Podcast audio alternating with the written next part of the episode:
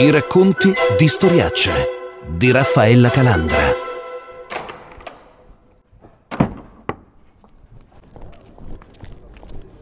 Era inevitabile. Una trasferta di lavoro nel mio paese sapevo che sarebbe diventata anche un viaggio nel mio passato. E forse passato è la parola chiave di questa storia. Una storia di solitudine, di passioni represse, di violenze taciute, una storia anche di rassegnazione. È la storia di una ragazzina, finita con un cappio al collo dieci anni fa, di un uomo ucciso subito dopo essere uscito dal carcere e di un piccolo borgo ai piedi del Taburno, noto fino ad ora per la vita tranquilla, laianico corposo e per essere stato una biennale al villaggio.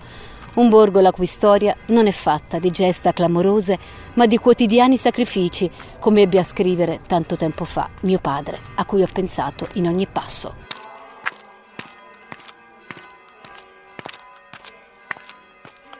Frasso Telesino, 2500 anime nel cuore del Sannio.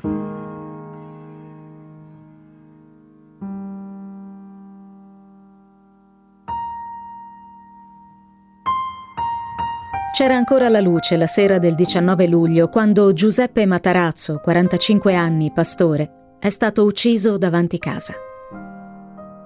Una grossa auto di colore scuro rallenta in località Selva sulla vecchia strada che si inerpica verso il monte Taburno. Due uomini fingono di essersi persi, chiedono indicazioni per Monte Sarchio, cittadina dall'altra parte della montagna. Quando Giuseppe si avvicina, partono cinque colpi, cinque spari che non gli danno scampo. Uno lo raggiunge al cuore, l'altro al torace.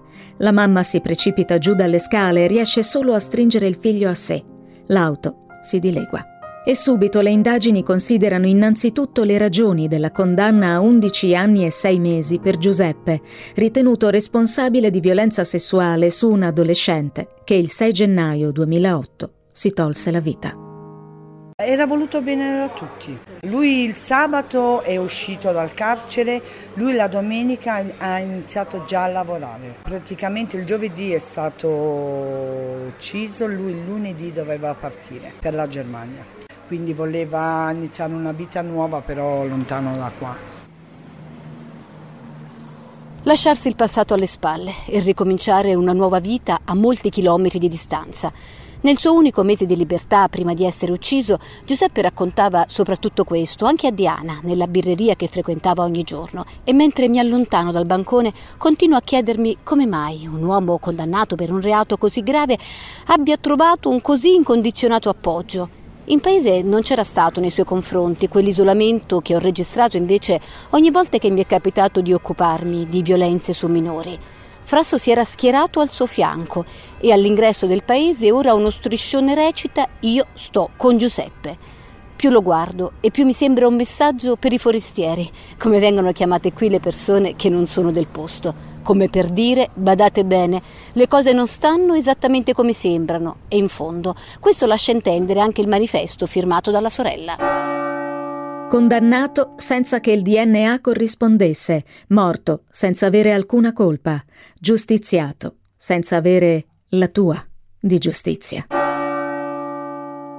Teresa Matarazzo, sorella di Giuseppe, ucciso a metà luglio sotto casa. Perché lei ha deciso di pubblicare quel manifesto con un messaggio così, così forte? Eh, ho deciso di fare questo con, uh, con mio padre, mia madre e mia sorella perché Giuseppe era innocente. Io mi sono impegnata a portare avanti questa lotta che lui stava già facendo perché la sera prima era andato dal, da un nuovo avvocato proprio per dare la pace alla ragazza che, che è morta. Lui diceva sempre la giustizia lei non l'ha avuta perché lui comunque era innocente e quindi stava cercando in tutti i modi di dare pace alla ragazza e che lui non c'entrava niente. Cioè Giuseppe respingeva quella condanna per cui era stato quasi dieci anni in carcere, una sentenza di condanna di violenza sessuale su una ragazzina, Michela, che aveva meno di 14 anni, cioè questo era il suo impegno, cioè cercare di dimostrare eh, la sua estraneità rispetto a quei fatti per cui era stato condannato e per i quali aveva anche già pagato la sua pena. Lui ha pagato nove anni e sei mesi perché è uscito con una buona condotta, mm, lui non, non, si dava pace su questa cosa, dice io ho scontato nove anni ingiustamente, vi ripeto la sera prima è andato da un altro avvocato, un, nuovo, un nostro nuovo legale per dare la pace a quella ragazza, dice io non, non gli ho fatto niente, quindi chi è stato e chi insomma è responsabile del suicidio, visto che l'istigazione al suicidio a Giuseppe non, non è stato non è stata contestata, no, lui è stato condannato soltanto per soltanto però un reato molto grave per la violenza sì. sessuale. Sempre per un presunto, perché il DNA non è stato trovato assolutamente. Cioè lui si è sempre professato innocente. Innocente, ma lui è innocente. Devo dare la pace a mio fratello. Vendetta su un pedofilo o esecuzione per aver saputo qualcosa di troppo in carcere? Queste le due ipotesi principali nelle indagini sul delitto Matarazzo.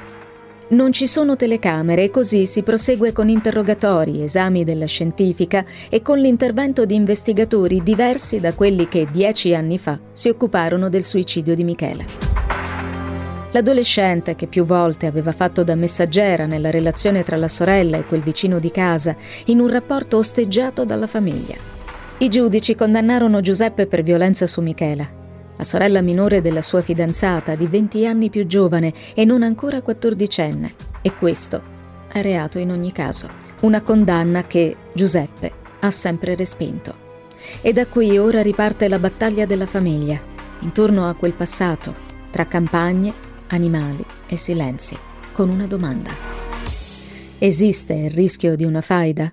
Questa possibilità non mi sembra che ci sia, cioè questo pericolo, ecco. non c'è nessun elemento che ci possa far pensare a una, a una faida paesana o familiare e che non ci sia motivo oh, per preoccuparsi ai fini dell'ordine pubblico da parte della, della popolazione di Falso Telesino. Aldo Policastro è il procuratore di Benevento e sta seguendo di persona queste indagini. Sa di dover dare una risposta veloce ad una comunità sgomenta. Tornando a Frasso, io pensavo non si parlasse che del delitto. Agli angoli della piazza, anche oggi come sempre, gruppi in prevalenza di uomini chiacchierano. Più avanti ci sono i frequentatori dello storico circolo, rimasto rigorosamente maschile. E quante volte qui ho salutato mio padre, mio zio e tante persone a me care. Cammino sulle pietre della piazza, sotto lo sguardo da una parte di una gigantesca luna in terracotta che quasi si strozza con una stella, dall'altra di un Orfeo e Euridice dipinti da Omar Galliani negli anni in cui, durante la manifestazione tuttora chiamata Terravecchia, artisti di ogni parte d'Europa trasformavano Frasso in una biennale a cielo aperto. Da sempre qui tutto avviene in piazza.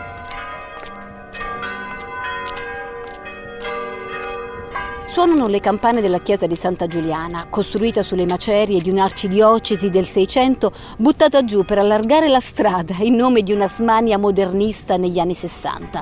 Da quando il 19 luglio è avvenuto questo delitto, Don Nicola Dopos è diventato di fatto l'unico ponte tra le famiglie delle due vittime per esplorare una strada di riconciliazione invano già battuta dai carabinieri. Mi sono confrontato con, eh, con le famiglie, ho sempre eh, ricordato loro il Vangelo, perdonate e sarete perdonati. Senza il perdono si può enter- entrare in qualche modo eh, nell'ottica dell'odio, della violenza o di vendetta. Penso che ci vuole un po' di tempo, tanto tempo, per sanare, ecco, ritorno sempre alla parola passato. Se non viene sanato il passato, ecco, naturalmente eh, diventa difficile e la strada ancora più lunga ecco, per, per il perdono, per la riconciliazione.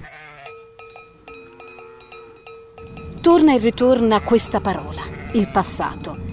Il passato di Giuseppe e quello di Michela un passato vissuto lungo questa strada che si inerpica verso la montagna e dove è più facile incontrare un gregge di pecore che altre persone e dove il silenzio sembra custodire tutto.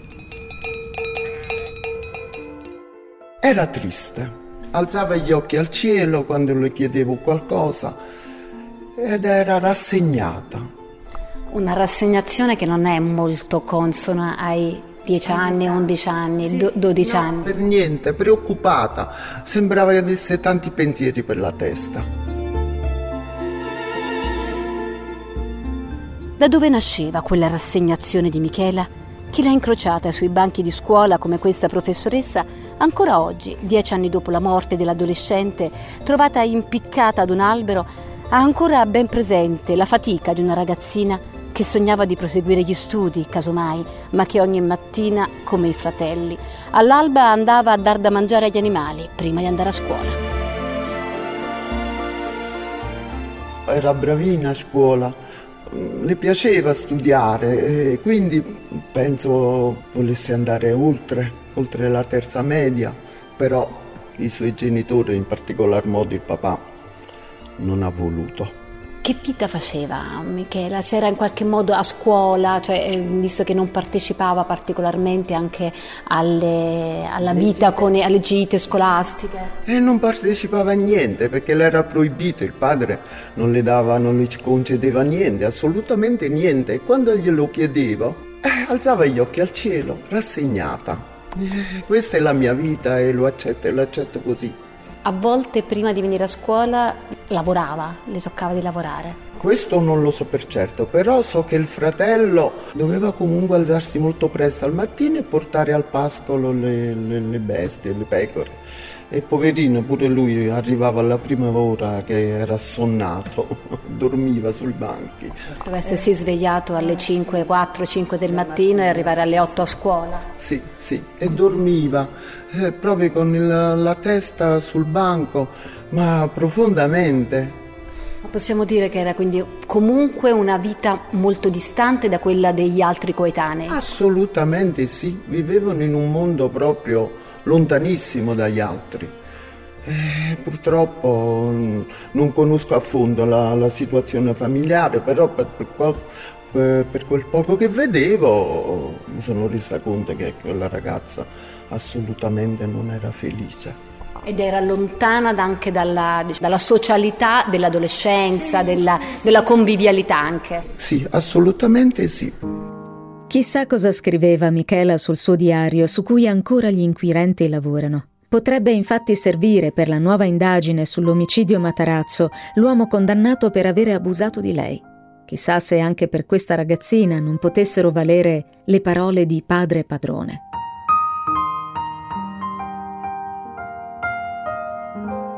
Con volontà rozza ma inflessibile, le mie dita callose storte dalla zappa per la prima volta ebbero l'opportunità di esprimere la sensibilità di generazioni mai educate alla musica.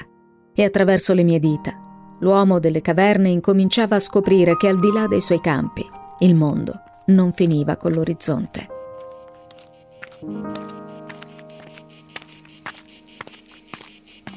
Io ho sempre pensato che i luoghi parlino delle persone ed è per questo che ora mi incammino verso Contrada Selva. La strada diventa sempre più ripida e allo stesso tempo più stretta. Ai lati ci sono ancora i paracarri, quelle piccole sporgenze in pietra che dovevano proteggere i muri dagli urti delle ruote. Cammino nel silenzio. Troppe sono ormai le case vuote, abbandonate da famiglie che hanno inseguito altrove il lavoro. E superata una successione di corti, scale, androni e una fontana sempre corrente, la strada diventa quasi un sentiero, percorso per lo più da mezzi agricoli. La salita si fa sentire, come il canto delle cicale e lo scampanellio lontano di qualche gregge, credo. Da qui si arriva alla fontana del soldato e a quella piana di Prata che potrebbe coincidere con la gola descritta da Tito Livio, dove i Sanniti fecero subire ai romani l'onta delle forche caudine. Quante volte nella mia casa si ripeteva un tempo tra affettuose schermaglie la disfida degli storici sulla localizzazione di questo glorioso evento. Ma questa è tutta un'altra storia.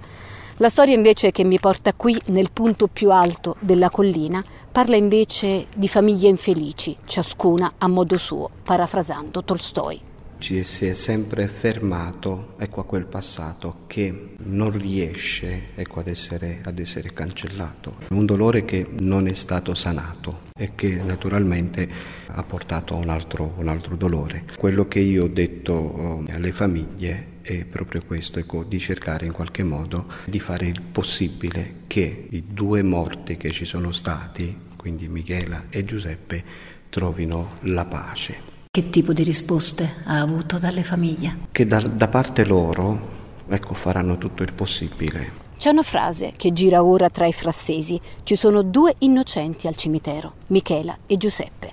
Un sentire collettivo che non ha nulla a che fare con le sentenze dei tribunali, secondo cui invece Giuseppe era colpevole di violenza sessuale su un adolescente. Una condanna che aveva scontato, ma da cui ora voleva provare a riscattarsi facendo riaprire quel processo, un impegno raccolto dopo la sua morte dalla sorella Teresa Matarazzo devo dare la pace a mio fratello. Tutte queste condanne che gli hanno dato non, non sono veritiere assolutamente. Lei parla sia delle condanne della giustizia, ma definisce una condanna anche il modo in cui è stato raccontato, cioè il giorno della sua morte i giornali hanno titolato una vendetta per un pedofilo che esce dal carcere. Non è, non è facile, l'hanno ammazzato due volte. Cioè pensava che ci fosse stato un errore nel suo caso? C'è stato, ci sono stati parecchi errori. Andremo avanti e giustamente in, in giuste sedi approfondiremo un po' la situazione. Adesso l'importante è trovare chi l'ha ucciso e il mandante, poi proseguiremo. Voi sperate di riuscire a raccogliere gli elementi anche eventualmente per arrivare ad una revisione del processo? Certo, sono dieci anni, che, nove anni che lottiamo su questa cosa. Stavamo andando avanti, vi ripeto, Giuseppe è appena uscito, la prima cosa che ha fatto è trovare un nuovo avvocato. Aveva paura Giuseppe adesso che era uscito dal carcere? Come vi sembrava? Voleva solo dare giustizia a quella ragazza e lui doveva andare in Germania perché aveva avuto un lavoro in Germania, era tranquillo, sereno, era il mio gigante buono, io lo, lo definisco e adesso sarà il mio angelo buono. Non vi sembrava turbato? Non c'erano degli elementi di preoccupazione? Lui, lui mi ha visto solo la forza dell'ordine, che lui era tranquillo, che dovevano loro gestire un po' la situazione e controllare un po' il territorio, visto che comunque stava qua e quindi voleva, voleva comunque stare tranquillo. Cioè era andato a parlare con le forze dell'ordine? veramente era stato chiamato dalle forze dell'ordine. Alle forze dell'ordine non aveva mandato messaggi di preoccupazione. Era ovvio che eh, vedendoli, stando nello stesso paese, vedendo i genitori, insomma, non voleva dare fastidio lui, non voleva...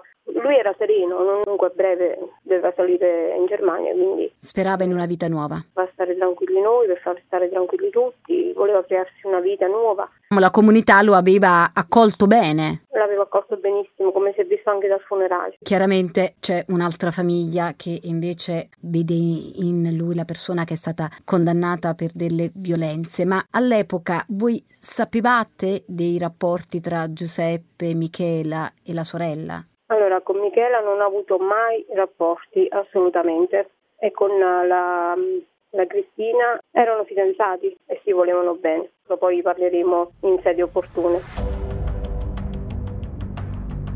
I rapporti di Giuseppe con Michela e con la sorella maggiore, Cristina, con cui aveva una relazione, tornano anche nella nuova indagine per omicidio. La revisione di una sentenza secondo i desideri della famiglia Matarazzo non è così semplice e fino ad ora conferma il procuratore di Benevento Aldo Policastro, non è mai stata presentata alcuna istanza una delle, delle, piste, una di quelle più battute, è quello del passato. Si potrebbe eventualmente arrivare, se ci fossero degli elementi, anche ad una revisione. Al momento non c'è nessuna indicazione di questo tipo. L'ultima cosa che le chiedo, procuratore, è se state trovando collaborazione. Essendo il fatto avvenuto in una comunità non grande, molto piccola, ci aspettavamo ecco, una, da questo punto di vista maggiori contributi. Ecco. Certo io vi chiedo e chi ha visto ce lo venga a riferire in qualsiasi modo. Se dovessi dire che ci, ci sono reticenze, non mi sento di dirlo. Anche perché il fatto è successo in una zona estremamente periferica, periferica. quasi, quasi però, di montagna. Però ci possiamo ragionevolmente dire che qualche cosa può essere stato visto. Eh. Non dico il momento dell'omicidio, ma qualche momento anteriore o successivo.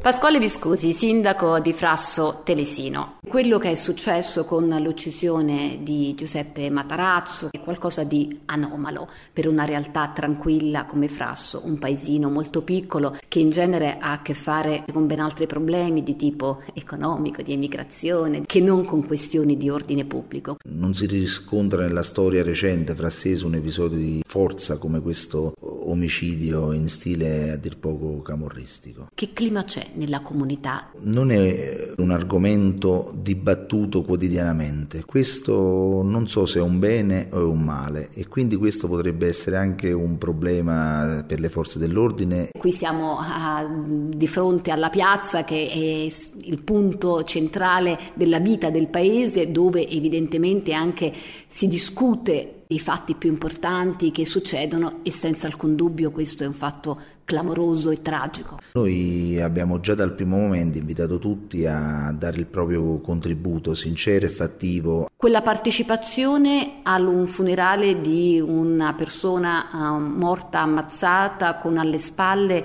una condanna per vicende così forti, che cosa ha significato?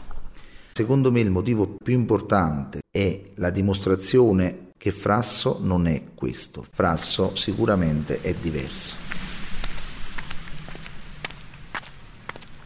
Un vento immancabile a Frasso accompagna i miei passi mentre attraverso, in modo per me insolito, vi confesso, gli scorci della mia infanzia e mi ritrovo qui a salutare chi ora mi osserva tra gli asfodeli e sento quella stessa sensazione di serenità che ho sempre provato tra le braccia del mio piccolo e fragile Montontico.